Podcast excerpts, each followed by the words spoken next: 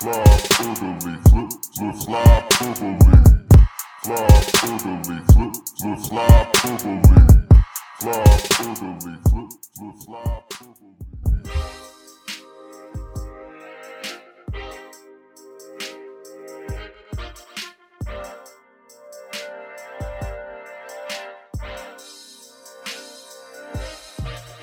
Ryan, we are almost there. We, we are almost at the end of our, our long search for a new head coach of your Philadelphia Hockey Flyers, and I am so excited about the options. I mean, how can you not be excited about Dan Quinn? Dan Quinn. You can't help but just, I mean, my God. The anticipation of them hiring Dan Quinn is just, it's keeping me up at night. I'm really excited. Didn't he used to be the head coach of the Atlanta Falcons when they drafted Mike Vick? oh God, yeah, it is. Who am I thinking of? Who? What's the name of the fucking the Quinn head coach for the Rangers? What's Oh, uh, name? R- R- Roman Quinn. Who's Roman- yeah. speedy Known center fielder of- for the Phillies who could Yeah. play one game without getting injured. Who? Why am I forgetting? Is it? It's, it's all right. So it's not Dan Quinn. Let's see. There's uh, John Quinn? Dr. Quinn, medicine woman. um, hold on. I'm like annoyed that Dan I'm Quayle? David Quinn. Ah, there it is. Dan Quinn. David. There's too many Quins. There's a lot of Quins out there, honestly. Yeah, Quinny, the Yeah. Quinster. David Quinn, if he's the head coach of the, he's not going to be the head coach of this team. I think. No, no. I uh, like, and that's kind of been confirmed at this point. Like we've heard from you know the people who know things that apparently it's coming down to a few names, and uh, Quinn, thank God, isn't one of them because I saw him at the Olympics, and uh, Jesus, Rangers fans weren't wrong for uh, thinking he's the dumbest man alive. So This is a really sad time when we can actually trust the words of Rangers fans on these kind of things because they all said, you know, Alain Vigneault is going to burn out your young core. He's not going to be good for them, and they they were hundred percent right. Nobody ended Yeah. up liking AV. Big Al lost the room. The ass crew. he lost the ass crew. the ass crew lost the room. It was just, it was bad. It was bad. And then we had to begrudgingly admit that Rangers fans were right. And I imagine they're going to have quite a few words to say if Yeah. the Flyers go ahead and hire the guy who is perceived to be the front runner for the Philadelphia Flyers head coaching job right now. and that's one John Tortorella, who, if you, the you may- Torts. you may remember a couple months ago when this name first came up, and I basically did the Michael Scott, like, oh God, no, no. I, uh, it's really looking like Tortorella at this point. John Buchagros pretty much keeps going on Twitter and just shouting it from the mountaintops because he's just been posting pictures of Bucci's eyes and Gritty's eyes. Crazy, yeah. Like they're And meeting. that's not like, nothing. It's not like, nothing. no, They work together. Like he sees him often, so it's he actually like, has that exact eye contact with with Tortorella constantly. It's very it- it's reminiscent to me of of Mac and Charlie on Always Sunny when they're across the restaurant from each other and they they lock eyes. Like that's I guess you know what I'm thinking of when Bucci posts those. Uh, torts and gritty locking Yeah. eyes right there, and hopefully they get along like that because I could also see torts just ripping off the gritty head and He would pummeling the mascot much like uh oh my god who was the legendary dodgers tommy lasorda tommy lasorda would beat the shit out of the Phanatic back in the 80s yeah. Who was the guy? There was a. This is I think in like the '90s. The Flames head coach, like or some other head coach, like craig mactavish yeah, he like ripped the tongue off their mask. harvey the hound yeah it's uh, one of, one of craig's all-time favorite things to mention on the show is the time craig mactavish ripped the tongue out of harvey the hound it was so good. it's so Like, good Definitely Imagine being, imagine getting that full of a diaper from a fucking mascot, and you're these the head coach. coaches, these head coaches are fiery personalities. These are men who are just constantly pissed off because they have to deal with hockey players all day. And I, I, you know what? There's no tongue on Gritty, but I No, there's totally see Torts ripping the googly eyes out of the mascot uniform and just scarring the children of Philadelphia for years to come. Name one man in recent hockey history who just is the is a better embodiment of visceral rage than John Tortorella. You know that fiery Italian will play well in Philadelphia. I will tell you that. Yeah.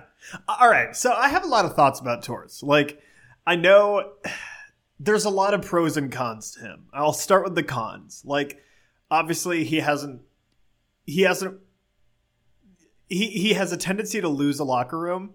Like his message comes on strong and it works for a bit, but then it kind of falls off really fast and violently. Um and like that's a red flag. It's also a red flag that, you know, you hear these comments from Patrik Laine as soon as Torts got fired he basically was like, "Yeah, I like if you want to score goals, you have to kind of quote unquote cheat a little bit." And Torts didn't want us to do that, and we had no freedom as players. Is basically what he would say. And like then there's the whole thing with um, Trevor Zegras, his comments of the Trevor Zegras play, where he's like, "Oh, I think it's bad for the game. If players on my team did that, I would have a sit down talk with them." And it's just like you don't like hearing that stuff because you would optimally prefer the Flyers to hire a progressive head coach that, you know, allows the team to be a fun team that's fun to watch. And that's not quite what Torts is. He's very structured. He's defense first. He has that kind of like play it safe mentality in a way. And like that is, to me, that's like not great. But at the same time, he is a good head coach, I think. Like he uh, whenever he gets hired by a team, he like no matter how like much that team lacks talent, he turns them into at least a playoff team.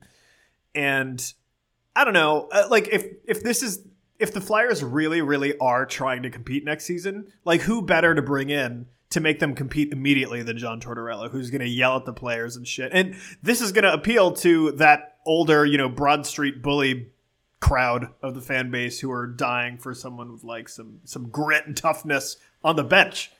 And I mean that's what Torres has. So I mean, I don't know. I personally I like John Tortorella. I do think he's a good coach, but like the only thing that sucks is I, I do feel like this is if he's the guy because we still don't even know if he's the guy though. This is something that like I have a hard time imagining it going beyond like three seasons with him in Philly. If right, and that's the problem, right? We because we've all kind of seen the future here, and this is why people are are hesitant to go on what we call retreads, right? Because uh, you may say right. it's all been overblown talking about not wanting a retread or anything, but it seems like Tortorella really burns himself out, much in the way that Peter Laviolette did back in the day. Like we were all delighted when the Flyers could hire Peter Laviolette back in 2010. Like, oh, this is a Stanley Cup winner, and he was a fantastic coach for a couple years. But when Lavi failed out here, it was in spectacular fashion. They fired him three games yeah. into a season after what all the beat writers called the worst Flyers training camp they had ever seen. Just a completely listless training camp. And these guys unfortunately have these reputations, especially these coaches who run hot. And Tortorella, to his credit, has seemed to calm down a little bit in Columbus.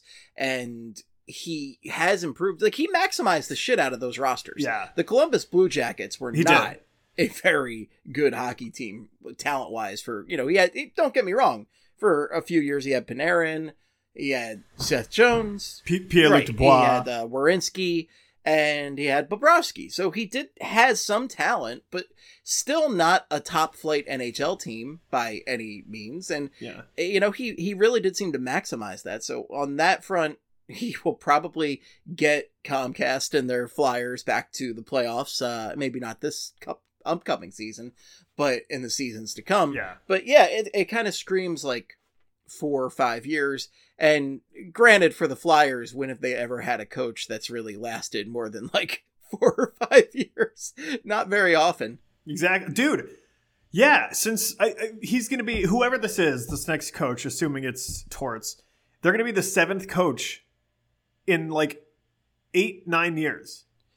Yeah, yeah, that's like it's not. It's good, not good. That's the Flyers are just going through, and that's what they've always done. That's what the Flyers have done as far yeah. back as I can remember. I mean, if you're looking back at Flyers history right here, Fred Shero, of course, Freddie the Fog is you know one of the the legend, the goat as far as Flyers coaches go, and he lasted seven years. And then if you're looking through, like Pat Quinn was here a few years. Uh, you know, Bob McCammon, just a couple years. Mike Keenan had four years. It seems like Mike Keenan had way longer than that. It's just four years. Paul Holmgren had was this three years. Uh, let's see. Terry Murray had three years, which felt like a very long time considering the highs and lows of his tenure. Craig Ramsay didn't even go a full year, but that's because he sucked. And you know, there's not really many guys who have gone very long. Ken Hitchcock had four years. These are like presidential terms. No, it is. It's it's a very quick thing. I feel like, and I don't know. Like I feel like everyone would love to have. Uh, I mean, I shouldn't even say I feel like. I know everyone would love to have a coach that just stays in Philly for 20 years and they're consistently good for 20 straight years. But like that just doesn't seem to be how the franchise works. And I don't know if it's like I don't even know if it's not even a franchise problem. Yeah. I think it's just like maybe a you little bit. Well, Like You could say that under Ed be, Snider because Ed Snider, he was often blamed for the coaches being uh, turned over as often as they were because Ed Snider would have that Right. famous uh, impatience and want to just scrap it and go try something new, right? Because Ed Snider wanted to Right. win so badly, as we all know. We all know Ed Snider wanted to win. We're all fully aware of this. But, you know, I'm looking at it right now. I think Peter Laviolette might have the longest tenure of anybody in recent Flyers history. Peter Laviolette lasting from December 4th, 2009 to October 7th, 2013. And that's one of the longer tenures here. I mean, Ken, Ken Hitchcock, again, four years for him. And it felt like Hitchcock was here a lot longer than he was. And John Stevens only had three years. I think Laviolette really is. Well, that's that's about four years. So that really seems to be the shelf life for most of these Flyers coaches is about four years. And if you look at Tortorella's history, six years has been at least two of his tenures have been six years. The Rangers and the Blue Jackets. Tampa Bay was seven years. He won a cup there famously, and he he has a little bit more longevity. And the thing is, Tortorella, as I think Bill Meltzer was pointing out, and a couple other writers, he, he kind of has a couple sides to him, right? Where he can be this fiery personality, but he can also be a very generous human being sometimes. I've heard some great humanitarian stories from him. And I know he's a great dude, right, he's a great like guy. a genuinely good dude. But yeah, like, is he still a great hockey coach? Is he connected? Right. Can he innovate? Because he can be pretty old school. I mean, in some respects, he could be pretty old school. In some respects, he could be new school, where he, you know, will rest his guys a little bit more and cut down on those morning skates and everything. And he, he there are pros to John Tortorella, but there's also a lot of red flags, a lot of cons. I mean, if you're looking at his career with the Lightning, he was 239, 222, 36 and 38. Uh, the Rangers 171, 118, 1 and 29. The Canucks 36, 35 and 11 and the Blue Jackets 227, 166 and 54. So you know, he's got winning records everywhere and that, that Canucks tenure is funny because he only had the one year and he was barely above 500, but actually uh, depending on how you classify the overtime loss i guess he's below 500 there. It's uh, such an unusual category to try and classify. But tortorella ultimately is a guy who will probably win you hockey games but is he going to win you a stanley cup at this point in his career? I Right, yeah. and this team is not close to a stanley cup right now unless they have some drastic reworking to do like we've speculated that chuck fletcher is going to try to do and what may be his last year as general manager of the philadelphia flyers the other thing to consider with this choice is we've talked a lot in the past, I don't know, six, seven months about the old school flyer influence on the front office because that wasn't really Yes. there when Ron Hextall was in because as we we famously learned on the Cam and Strick podcast earlier in the season, Bob Clarke went on and and talked about Ron Hextall locking the doors and all that. And it's been reported that Ron Hex, not that Ron Hextall, that Bob Clarke has a a good relationship with Chuck Fletcher, and it certainly seems like the influence of Bob Clarke is very pervasive in the current front office. And I know Paul Holmgren still has a voice in the room,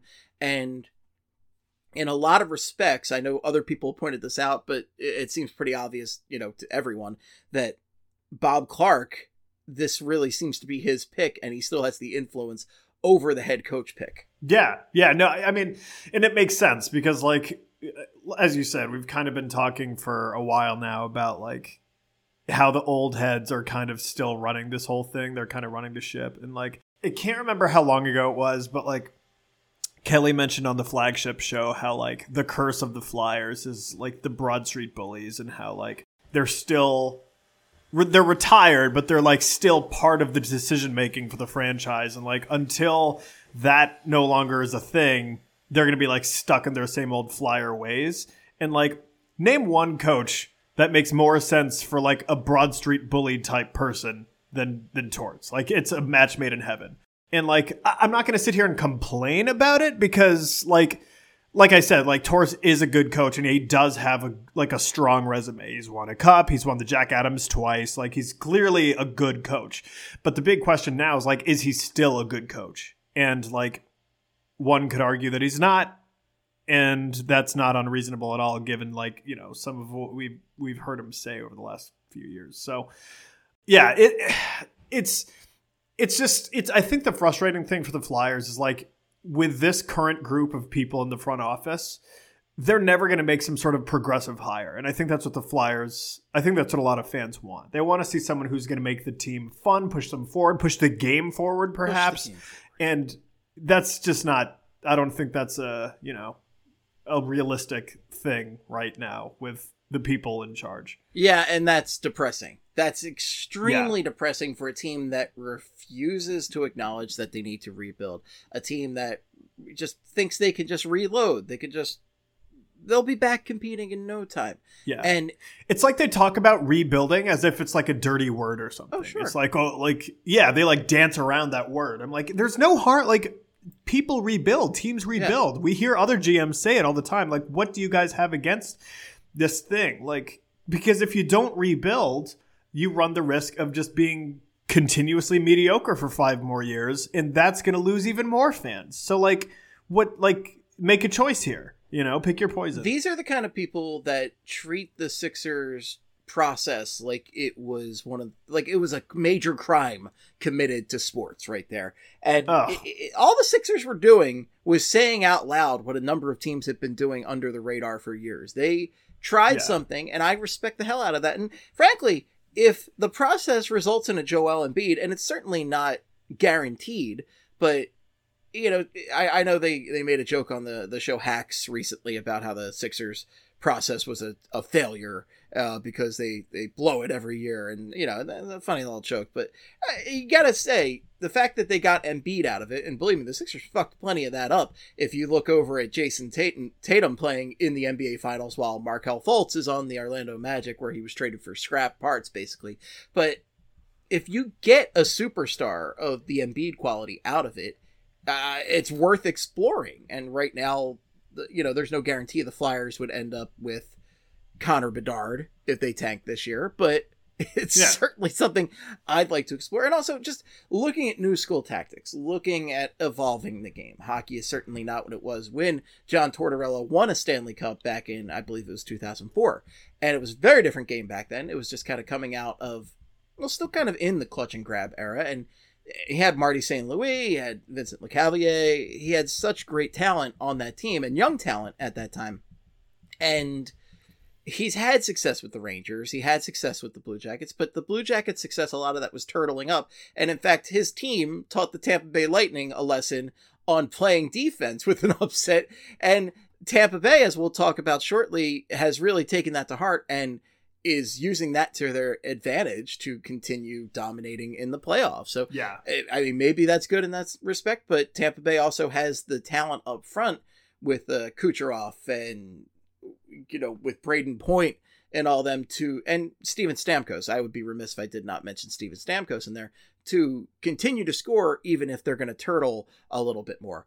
And I, the frustrating thing for me too is to look around and look at Montreal, for instance. And Montreal is certainly not a front office that has done much right. They've taken on a lot of huge contracts and signed a lot of huge contracts that is keeping that team from moving forward. I mean, Shea Weber, nobody knew that his career was going to play out like it has in the past few years, but that was certainly a big chance to take when they took him on. And now it looks like he's probably never going to play hockey again.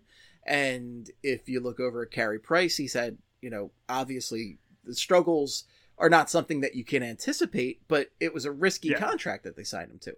But that's my way of just saying the Montreal Canadiens have not certainly done the best front office job, but where they have succeeded in the past few months is finding Marty St. Louis to coach. And he's been just such a, a breath of fresh air. He's helped cole caufield really blossom into an nhler and that's the kind of thing i would just i'm envious of as a flyers fan. I, I would love to see an innovative young coach because we've seen you know craig Berube, for instance come in and kind of work out his coaching system here and then go on to success in st louis but nothing particularly exciting about that coaching style right i want I would love to see something like Marty St. Louis with this excitement that he's bringing and this injection of because he's a guy who played the game fast. He knows what speed is, right? Right. And he knows how to how the current modern NHL is played. And that's my main fear with a guy like Tortorella. It's too old school. It's too Broad Street bullies.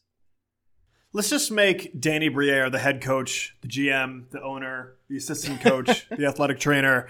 like, I'll make Claude Giroux guy who's- coach right now if he wants to come back and be player coach. I'm into that. Ow! Yeah. Oh man, that would be fun. That'd be fun, yeah. No, I just like you want to talk about a guy who was fast and fun, and like that was Danny Briere back when he was playing, and like it's it's it's definitely good that he's playing, or he seems to have a pretty uh, deep future. Well, he seems to be pretty sharp. He seems to have a lot of uh, a lot more of an analytical mind than you know Yeah, Chuck yeah. Fletcher or uh, I, I can't I don't know what the hell Ron Hextall was doing because nobody knows because he locked doors and nobody can No, nobody can kick down a locked door. But it, it's certainly you know he seems to have a more of an embrace of uh more analytics like they were talking about him showing it to Travis Konecny and everything. yeah. So th- yeah. there's a lot of good things, good feelings I have with Danny Briere coming in that I don't necessarily have about Torts. And the funny thing is, when I'm everything I'm saying here about Torts is you could apply a lot of that to Barry Trotz, who Barry Trotz really coaches his team like it's 1995, where you know th- yeah. they're slowing down the game. They're playing left wing lock defense. It's just a difficult game to watch, but I feel like Trotz has had more success with even less talent in recent years, and he's won a cup more recently than Tortorella. Yeah, with the Islanders, like with the he made that team like they went to the Eastern Conference Final like what two years in a row, and it's just like I, I don't know how they did it. It's I mean he's just he's so good at playing like good structured defense, and God, imagine Carter Hart on a Barry Trotz team. That would be his numbers would be great. He would be he would look outstanding. But yeah, no, like it's it's yeah, it's one of those things. I, I do wish there was a more progressive coach, but like like I was saying about Briere, at least it seems like he has some sort of um, like a like a place with the franchise for like the foreseeable future, which I'm I'm glad about. Maybe he'll be the next GM if slash when Chucky Two Trades is is uh, ousted. Yeah, but, but we'll see. the- One thing, yeah, go ahead. I was just going to say the concerning part about that though is the continued presence of the Broad Street Bullies up front or up top, right? Like I don't think anybody quite figured until I don't know Bob Clarke went on that podcast that Bob Clarke was still as involved as he was, and then Bob Clarke Right. comes out of nowhere, goes on the Cam and Strick podcast, and just it starts lighting fires everywhere he can find it. Just you know, trying to basically kill Ron Hextall if he can. No, not trying. Yeah. He's not trying to kill Ron Hextall, but he's he's clearly trying to take two hands and throw him firmly under the bus for the Flyers' current struggles. And you know, you can certainly blame a lot of that on Hextall, but you can't blame everything. And as we've explored before, it's it's silly to really go back and, and quibble about the the draft where Nolan Patrick was drafted because again, everybody and their mother knew Nolan Patrick was a top three talent in that draft, and If they usually the took- top two. yeah. Like he was until a few months before that draft, he was the projected number one, and then he For years. years really, and then nobody knew Makar was going to be. and People knew Makar was going to be good, right? But nobody knew Makar was going to be just like, as he looks right now, an all-time NHL offensive defenseman. Yes. he looks like a, a just a stunningly one of the best talents ever. But nobody knew he was going to be. He would have been first overall if anybody had known that. if the Flyers took Makar over Nolan Patrick, fans would have absolutely lost their shit. It would have been ridiculous. Like they would have like people would have given up their season tickets. They would have said, "Oh, that's it. I'm done with this team forever." And then it would have been a whole shitstorm that the Flyers would have had to deal with. And those same people who would have lost their minds if they picked McHale over Nolan Patrick are the same ones saying, "Should have picked Kale McCarr." I like that you called him Mikhail. Idiots. Kale, Mikhail McCarr. Mikhail yeah. No, it's uh, Mik- uh, Mikhail's Navy over there. A weird 90s Yeah. submarine movie. Like they just it's the same people saying that. And it's like do you realize how like y- you would have reacted if they actually did that? You would have totally pooped your pants. Like chill out. Um, Poop your pants right but there. I, I, yeah, right. But the, the, the whole thing is, though, ultimately, I don't trust these old school guys to continue. Like, I worry that if Briere gets in there, he's still going to have Bob Clarke whispering. He's gonna have him like, in his ear. We need some Yeah. grit, Danny. Where's the grit, Danny? Yeah. you know what? Like maybe that maybe like some sort of infusion of grit and high-end talent, which like I I wouldn't be like I have no doubt in my mind that like if Briere would have become the GM, he would bring in a lot of high-end talent, like lots of speedier, quicker guys um, who can, you know, score goals, get points. I feel like he'd be able to do that and then maybe pair that with some like bigger dudes who hit people. Like that wouldn't be a recipe for disaster. I don't Find me a think. goddamn Tom Wilson, okay? If you're gonna do that, find me Yeah. a Tom Wilson who can, while he's you know aggressively trying to murder everybody on the ice, at least scoring some goals. Yeah, trade for uh, Jacob. But don't get me a Ryan Reaves who just, you know, That's all he can he do. ju- he's is just a fight. boxer on skates. You know, Yeah. the- Ryan Reaves is really not. I, I, okay, he can hit the hell. They love him in the locker room. Yeah. Sure, Yeah. they all love Chris Stewart too, and that guy couldn't even play hockey when he was here. yeah. I just there was I almost have a weird soft spot for Ryan Reaves just because of the year Vegas went to the Stanley Cup. He was like a rock star in that locker room. Everybody like, loves the big hitter on the team, right? Yeah. Like everybody loves Zack MacEwen on this team. Zack MacEwen Yeah. is a blast to watch. He's a fun injection of old school hockey right there. But but he's not very yeah, good. Madman MacEwen is just not. He's not that good He's at hockey. not good. No. I love him and I enjoy him. And honestly, I enjoy him so much that I don't care how not good at hockey he is. I still want him in the lineup. Oh, I, I love Like, having I Big know Mac that's on weird. that fourth line for like five minutes a night to fight a guy, have that mustache, and that's pretty much it. Just have the mustache and you're worth The mustache is great. I'm. I, you should Yeah. have at least one player per roster with weird facial hair that the fans can enjoy. Yeah, no, I agree. Yeah, we need someone to have like the chops, the like sideburns. What right now? What we're missing is Jake Voracek's insane beard. Like we gained, we gained a better two way player in Cam Atkinson, but we lost an iconic beard, and we need Coots back. With grow his out again. Like Coots, you got to stay healthy to have the beard presence on the ice. Don't forget, we also gained a terrific beard in Ryan Ellis. Oh, well, if he ever plays. Is he? If now will he play ever again? Whom's t- to say? But literally the the, if- the difference maker for next season is if he could stay healthy for more than three games. Yeah. So I want to bring this up now that we're on the topic of like a defenseman. So I brought this up in the Slack chat last night, and I was thinking, if if the Flyers do hire Tortorella, what's going to happen with Provorov? Because one of two things is going to happen. Either he's going to kill it in Tortorella's system, because I do feel like Tortorella's system is like perfect for someone like Provorov. So either he's going to kill it, or knowing no- what we know about Provorov, Tortorella will criticize him, not even just like at large, just like a, a decision he made, and Provorov won't take it well, and he'll he'll you know get a full diaper about it, and then it'll be a, whole situation, and then it'll it'll just go spiraling out of control for Provorov particularly. Yeah, I, it's a big question right now, and as we talked about a couple weeks ago, I, I'm kind of on the trade Provi train after that pissy f- press conference that he gave at the end of the season. Like eh, the, Yeah. the treating the media with such disrespect because you can treat the media with you know. Like you don't have to be beholden to the media, right? Respect wise, but Yeah, yeah. you you do need to have just a little bit of respect when you're dealing with these people. And you know, Chris Pronger played the game really well in that regard, where he could kind of uh, you know talk to the the press in a way that they found amusing, but also you know was a little surly at the same time. But it wasn't like Right. it, it, it- I don't know. It was kind of fun in a way. Whereas Provorov was just being an asshole to everybody, just Yeah, being a straight up right. jerk to people, and that sucks. And that sucks to see. And that's just an attitude problem right now. And if you can't take any criticism, you're playing in the wrong city. So I don't trust Yeah. Provorov moving forward, just as a guy with a like. Listen, of the four major sports in Philadelphia, you probably still have the smallest spotlight on you from the Flyers of any Yeah, other yeah. athlete. And if you can't take this moderate amount of heat, it wasn't even that bad. People just said he's playing below the standards we expect from Ivan Provorov. And, Yes. and nobody quite came. He out and should said agree. yeah, exactly. He should say I do have to play better. And like Cam Atkinson came out and said all the right stuff, but. Eh, I, I I don't know. I kind of want him gone. I don't really trust him moving forward, and I feel I don't trust him We've either. seen his Yeah. peak well a long time ago at this point.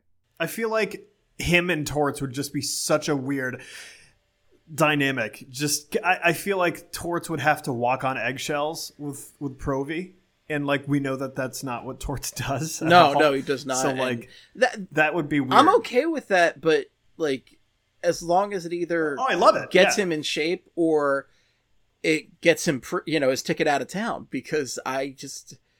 I, I don't want it just seems like a toxic presence at this point. I, I could be reading the Yeah, I situation wrong. I would love to be eating my words in a few months and say like, "Oh, I was totally wrong about Provorov." I, I'd love to be saying that, but I don't think I'm going to be saying that. Yeah, yeah. And also, like, when it comes to the media thing, also, like, it's one thing to be shitty to the media if they ask you a stupid, like, just fucking dumb questions. But when someone, when Jordan Hall asks you, how would you evaluate your season? Like, how is that a shitty, like, what's wrong with that question? There's nothing wrong. He was literally asking for your opinion. Like, you can say, oh, yeah, he, that was his opportunity. If he thought he played well, he could say, yeah, I thought he played really well you know, for this reason, that reason, whatever. And he, yeah, I don't know. I'm, I, that still bothers me. He like, should have just declined to speak that day, frankly. yeah, and he should. like obviously people are not going to think too highly of you for that, but they have are thinking far worse from that outburst than they would think if you yes, were, you just pieced out. yeah, Yeah. I don't know. We'll see if that ends up being a, a match made in heaven or just a complete meltdown. Welcome to hell. the guy. Welcome to hell, Proby. and I've got the pitchfork bitches. Yeah. I'm going to hell. John Tortorella's hell. oh man, and well, you know, we don't have much time, so we're just gonna shift gears real quick, and we got to talk. hard, hard segue. Hard segue. We are talking.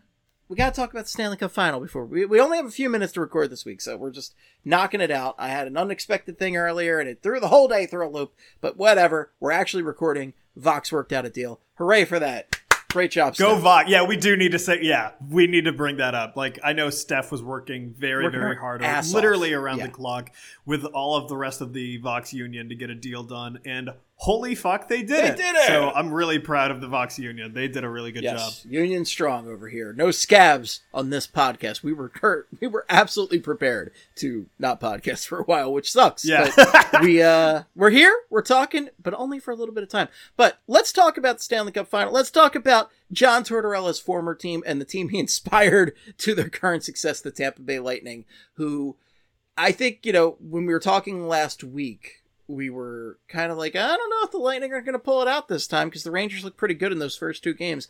The Lightning were, they were not getting beat. They were analyzing. They were getting mad. Yeah. They were analyzing their opponent and they came back and they dominated the rest of this. Well, not dominated, but Four straight. yeah, they won four straight, games. so I guess you can say they dominated, but they they won the rest of the series and you know, at first it was a struggle, but then they kind of just made it look easy and then that last game uh, for an elimination game, I cannot believe how bad the Rangers looked in that game. Yeah, they were, and then the whole thing with uh, Kaapo Kakko and all that. Oh, yeah, it was that was just a weird. Even the best think they were coaches just- do this shit with their young players. It's wild. Dude, I'm yeah, I was gonna say because it's funny you say that. Earlier today, I was literally gonna tweet basically that. Like, even some of the best coaches in the NHL have really dumb moments where they do just amazingly stupid shit. Gerard Gallant did the same thing back in the Stanley Cup uh, run not too long ago. So like, sometimes when you got your back against the wall, you just kind of you get you get blinded to you know good ideas. What did he say? He was just trying to win the hockey game? Like, no shit, Sherlock. It was a, yeah, it was a team decision. Team decision. What do they have everybody vote? Say like Kaapo out. We're gonna do a blind vote, okay? And uh Yeah, I'm gonna read it and embarrass him.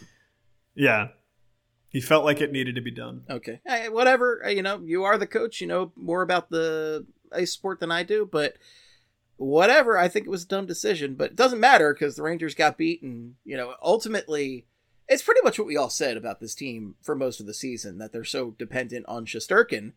And yeah. Shesterkin, you know, in that last game probably didn't have his best series, but ultimately the guy had stunning numbers for the playoffs. He was their He's rock. So good. He's so good, and he was the reason that team went as far as they did. Because while the Rangers have a good amount of offensive talent, they don't really have much on the back end, and so, you know, sadly, Justin Braun could not save them. It's funny we we talk about ex Flyers in the playoffs, and I just totally forgot about Braun until a couple days ago dude like how I, I, don't know. Like didn't he get scratched too? I feel like he missed a couple games in this playoff I, I, believe at some point in the playoffs he did yeah. But i, I really yeah. wasn't paying attention because i just don't give a shit about justin braun.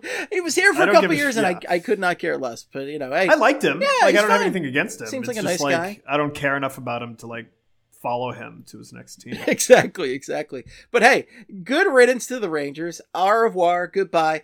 And the Lightning are yet again in the cup. They're going for a three-peat. A three-peat, I believe, has not happened since the Islanders in the early 80s. And it's just, it's really hard in hockey to three-peat. It really is just a difficult thing to do. So here's where, well, first of all, let me say this. I'm so happy that this is happening.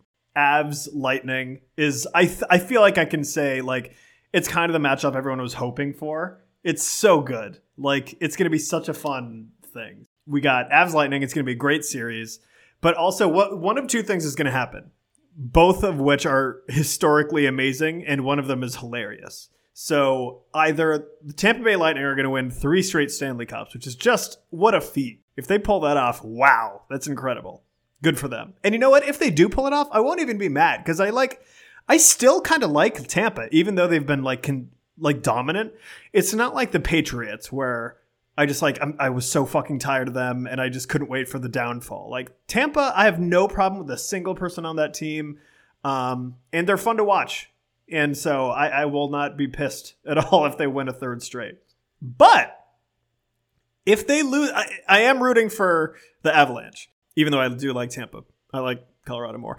But if Colorado wins and Tampa loses, this means that Corey Perry will have lost the Stanley Cup three years in a row, which is so funny to me.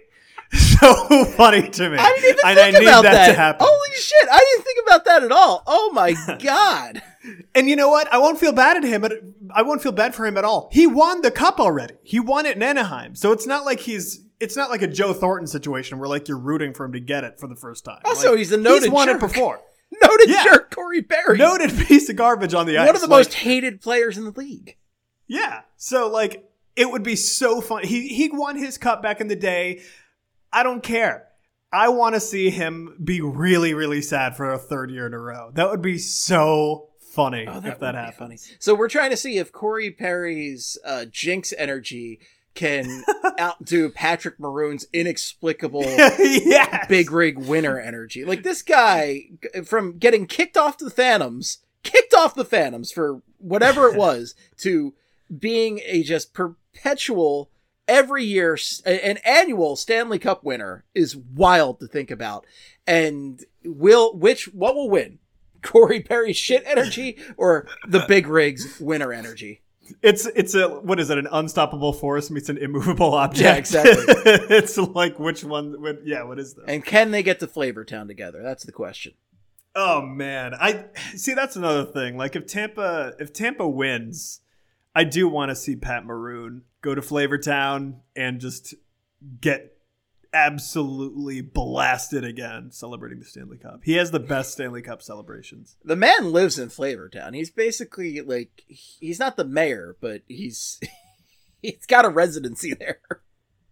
Oh yeah. Yeah, no. He might as well just be Guy Fieri himself. He, he might be. He might have to just He's got to get those frosted his, tips. He's going to frost his beard tips. yeah. now, okay, here's the question we were talking about unstoppable forces, you know, immovable objects, and the Avalanche the Avalanche team that their offense has been so goddamn good. They dominated the Oilers after. I, I we thought it was it might be a tight series. We thought it was certainly going to be a high scoring series, and there was one game where it was really really like back and forth crazy, and then the Avalanche just kind of kicked their ass after that. And I mean they they the games in Edmonton were close, but the Avalanche just prevailed every time. Ended up being a sweep. I, I think we are all a little stunned by just how Colorado was able to do that. We expect. I think most people expected Colorado to win, but the sweep yeah. was kind of shocking there. And Tampa Bay is maybe the one team that has learned enough lessons defensively to maybe slow that Avalanche offense a little bit. Vasilevskiy has been amazing. Right now, he I think he might be the Conn Smythe uh, front runner, and I think he certainly brings it home if Tampa Bay wins this. He's got a 928 save percentage, 227 GAA. Vass is great, and if he can shut down MacKinnon, Makar, Rantanen, Landeskog, all those guys who are right next to each other in points right now. I mean, Makar 22, MacKinnon 18, Rantanen 17, Landeskog 17, and this is all just in 14 games played. Not quite yeah. McDavid numbers, but pretty damn good. If he can shut those guys down, I think you have to give the Conn Smythe to Vasilevskiy. Although Kucherov also has a pretty, you know, compelling case. Yeah. All right. So what I'm gonna say here is like really controversial. I know you can't give the Conn Smythe to someone who isn't even in the Stanley Cup final, but dude, Connor McDavid was so fucking good these playoffs. Like I legit would think about giving it to him. I would I really think would. about I, it, but I, well, no, you know what? It's got to go. To, it, it's got to be Cale Makar. If if the Avs win it, I think it's got to be Makar, yeah. which uh, 22 points in 14 games played for a defenseman is it's ridiculous. It's ridiculous. He's so goddamn good. And I, you know, I know a lot of Flyers fans are salty about Makar, but I just love to watch the guy play hockey. I just love it. Yeah. I, I just he is so much fun to watch. Same with MacKinnon. Like MacKinnon, we're not salty about, but MacKinnon is a great force. He's just awesome to watch. These are just great hockey players to watch. So it's it's going to be an interesting series. Who you got right now, Ryan? Um. All right. So my heart wants Colorado to win in s- seven. I feel like all right. Yeah, my heart wants Colorado to win in seven, but my head says Tampa in six. Ooh, I kind of agree with you, which sucks. I want this series to go seven. I absolutely I want this to go down to the wire, just be one of the best Stanley Cup finals we've seen in a hot minute. But yeah, I I don't know. I feel like Tampa just has the system down. They have that analysis. They figure so teams good. out, and like, they're so good defensively. I mean, you, you just think about having Hedman back there and McDonagh right. and Vasilevskiy and you know, I don't trust Colorado's goaltending. I don't trust. Enough. I don't trust them either. And are are we looking at Francouz uh, being the guy going into the series right now? I honestly haven't even paid attention to that storyline, but I feel like I th- actually I think I saw that um, um, Darcy Kuemper skated recently. Right, but I mean, so given how Kuemper be... played before he went out, I don't know. I think you yeah. have to at least think about Francouz yeah, I don't know what they're gonna do here. This is a weird, yeah, God. It's just I I want I really want Colorado because they're so fun. They're so much fun. I, like MacKinnon and Makar are awesome, but like the goaltending is a legit problem. And like when you when you have problem goaltending and you're facing off against Andrei Vasilevskiy, that's probably not going to work out well, like for you at all. So I, I yeah, I, I feel like it's going to end up being a. Uh, a Tampa win here. Three I, I think it might be, but I, I am rooting for Colorado because I, I know that fan base really wants this bad. I, did you ultimately see Ball Arena just filled with fans watching the away game? I think I did. That was awesome. It's awesome. I love when they do stuff like that. I think you know sports franchises need to do this more. And Colorado, I mean, it's not quite the Flyers drought, right? Which is very, very long, as we're all painfully aware. But they haven't won a cup since what 2001 at this point. So it's been yeah. over 20 years, and this is a fan base that really, really wants this bad. Yeah. That shot of the fans kind of reminded me of uh, um, when Simon Gagne scored that goal against the Bruins, and then they showed Wachovia Center. Oh, and everyone yeah. was like oh, losing yeah. their minds. It was, yeah, a, uh, it was what a, well, what a feeling. I would love to go back to that feeling. I don't know how you did it there, but we got a lot to do. But we'll be talking about that over the rest of the summer, and we'll certainly be back soon talking about the Stanley Cup final and everything. But hopefully, it's a hell of a series, and hopefully, we're still talking about it when we come back next week. Oh, oh God. I don't want. Yeah, if there's a sweep, I'm gonna I'm gonna riot. That's not what I want at all. So. And just an FYI, if you're not aware, the final will be on ABC. It's not going to be on ESPN. Not on TNT. It's going to be on ABC, and they're they're alternate years. So TNT is going to have it next year, and then ABC the year after, and so on and so forth. So you can watch this on ABC, but you know, I think we all can just look at the the menu on our like YouTube TVs or Hulu or whatever and just see it there. That's it's, it's yeah. easier to find than ever. Super easy. Yeah, super easy. But all right, looking forward to it. We got to go. I know it's a short one especially for us, but you know, them's the apples, them's the breaks right there, but hey, we're still podcasting. I'll take that. Ryan, where can people find you on Twitter to give feedback and such? Twatter. You can find me at Ryan Quiggs with a Z.